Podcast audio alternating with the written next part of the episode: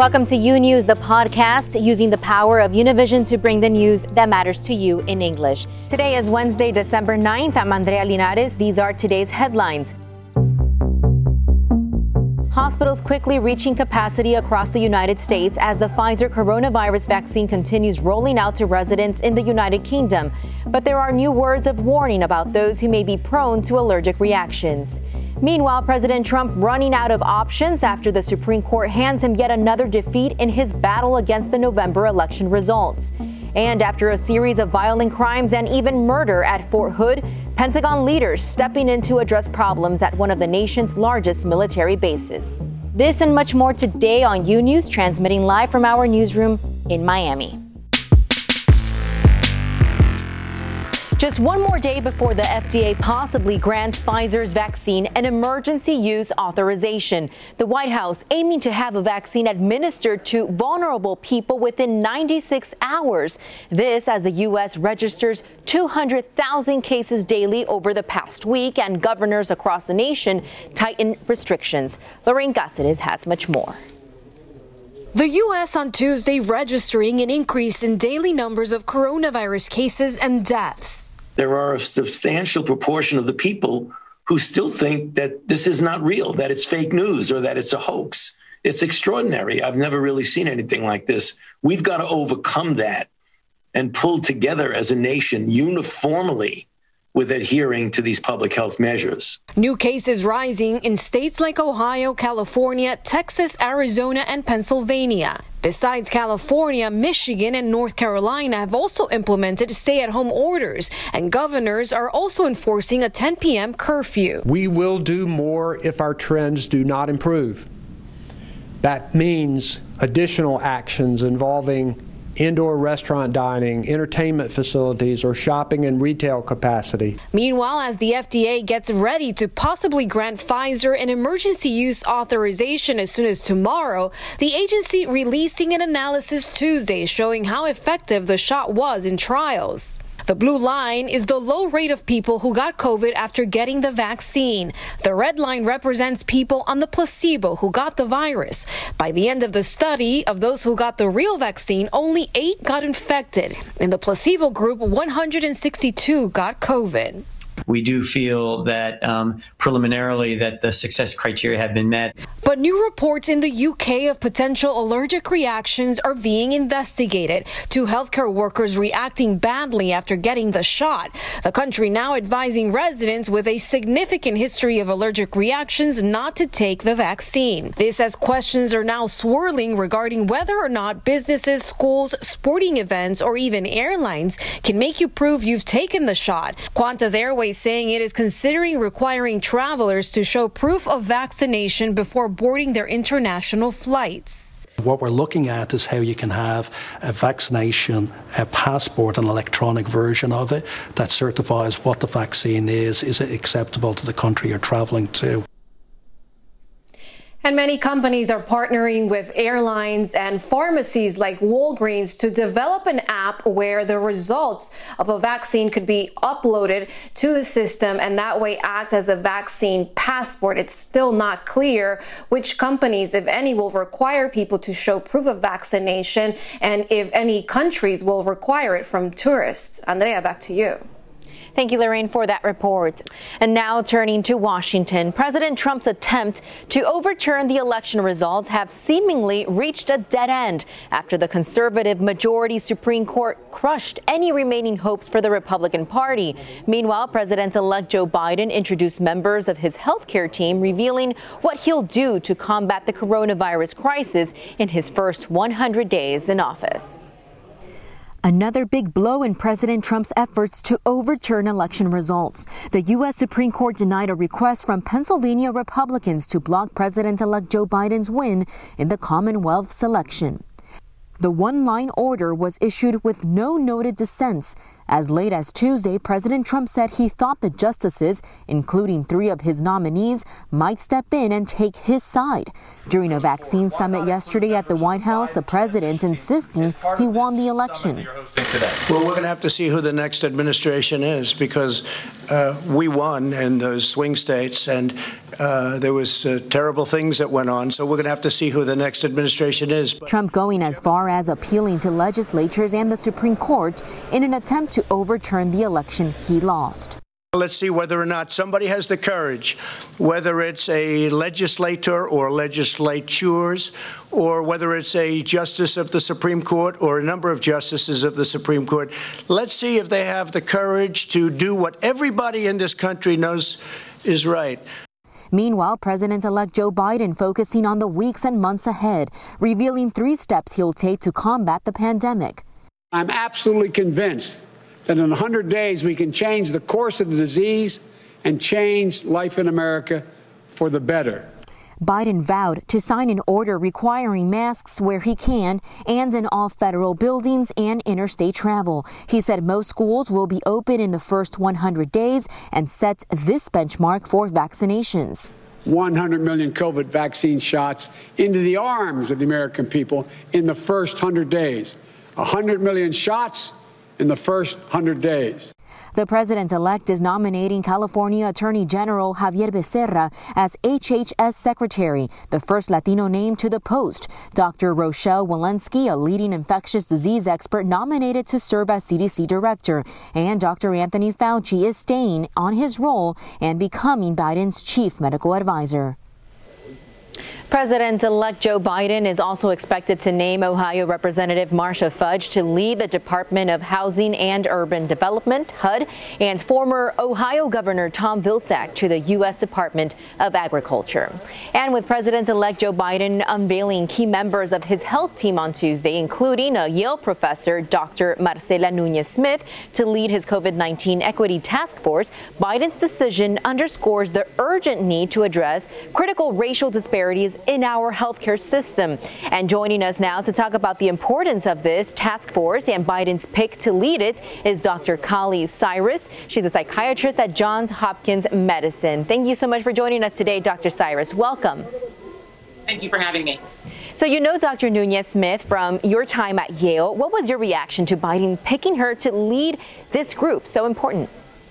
So first of all, I just think I was incredibly proud because I she is such, such an honorable and really good clinician and researcher. But I think most importantly, just symbolically, as an African American, well, I know she's from the Virgin Islands, but as a black person, um, it makes a huge difference. I think to the black community to see someone who looks like you leading task force, the task force, and being on the COVID 19 um, task force itself.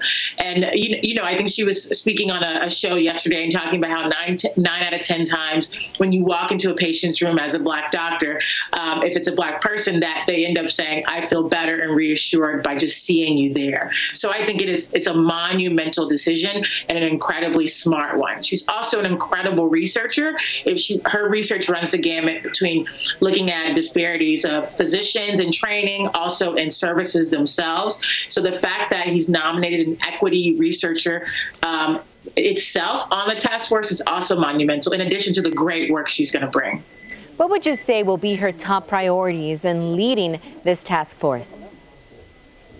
Yeah, so I think all the all the um, buzz right now is about the vaccine. So I imagine that whatever protocols they're putting in place to um, ensure that the vaccine is received by healthcare workers and also those in nursing homes, that she's going to start by making sure that there's equity in the distribution of those two groups. So we already know that in terms of nursing homes, that those with more Black and Hispanic um, um residents are are dying from COVID at higher rates. So I can imagine that she's going to make sure that whatever we're putting in place place is going to ensure that we are reaching those specific population groups as they're more than likely to, to suffer the most consequences as a result of COVID 19. And in general, they have lower vaccination rates as a population. So she's got her work cut out for her. But I imagine that she'd be she'd be sticking to whatever protocols they have that are that are that they've been putting in place to sort of just get started and making sure that um, the strategies are equitable in themselves. Now that you mentioned that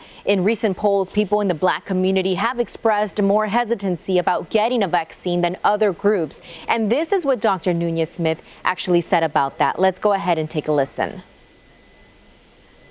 So, you know, a couple different things. I mean, one question is why we might see that. And I think it's important to be um, very upfront and honest and acknowledge a shameful history in our country of medical experimentation on Black and Brown bodies in particular.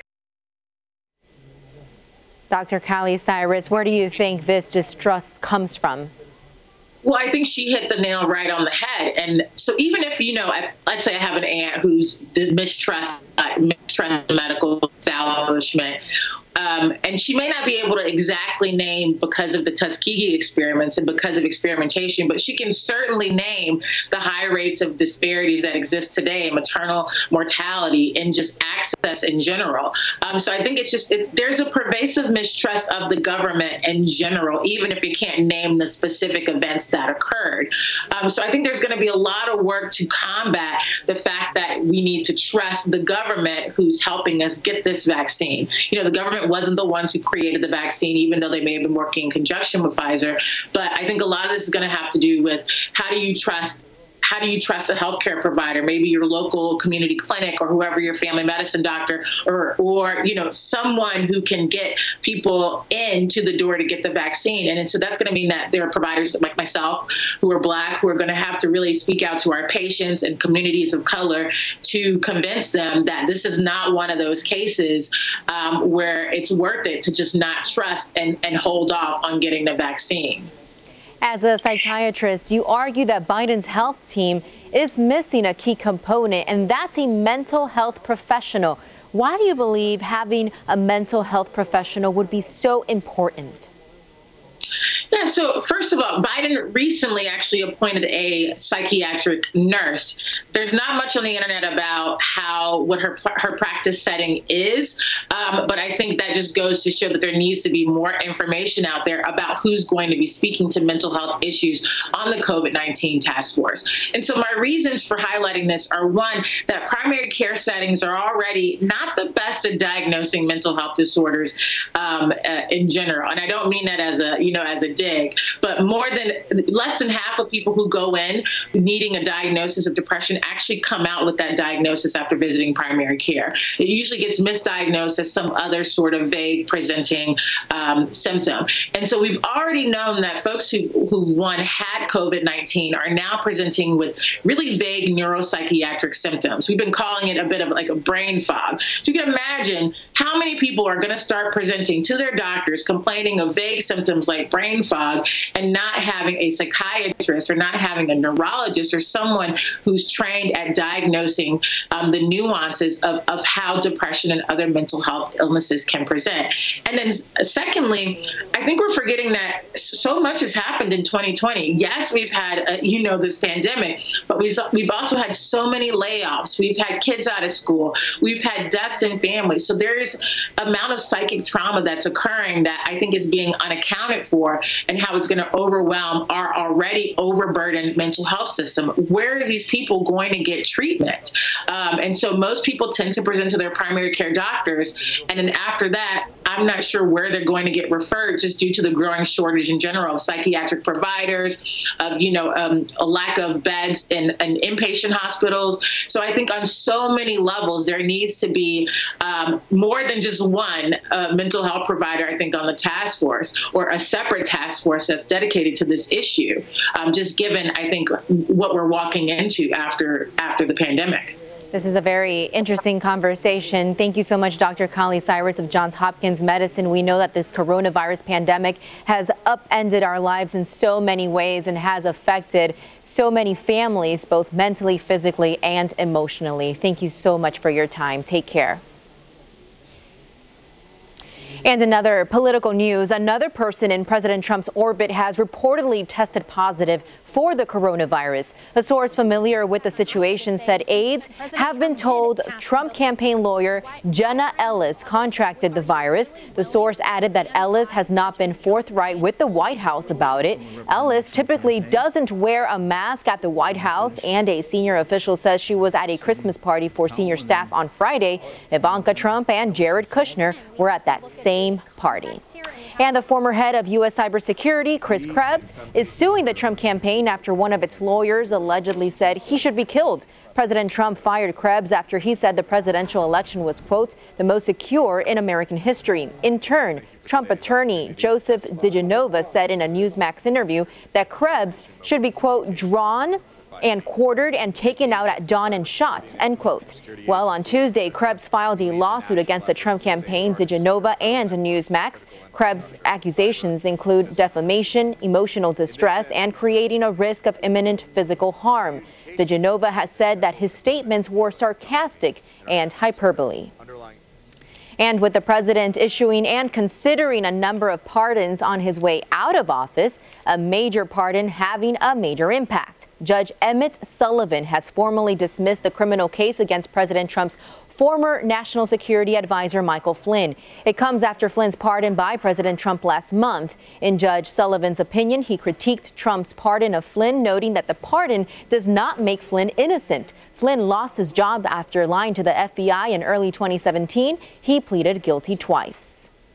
Meanwhile, on Capitol Hill, the House has passed this year's annual National Defense Authorization Act. The $740 billion bill enjoyed bipartisan support and gives soldiers pay raises, modernizes military equipment, and requires more scrutiny before forces withdraw from Germany or Afghanistan. President Trump threatened to veto the bill because the measure doesn't repeal a law that shields internet companies for being liable from some content posted on their sites. The bill also requires military bases named after Confederate figures to be renamed. The House has enough votes to override a presidential veto if Trump acts on his threat. And speaking of military bases, controversy continues at one of the nation's largest, Fort Hood.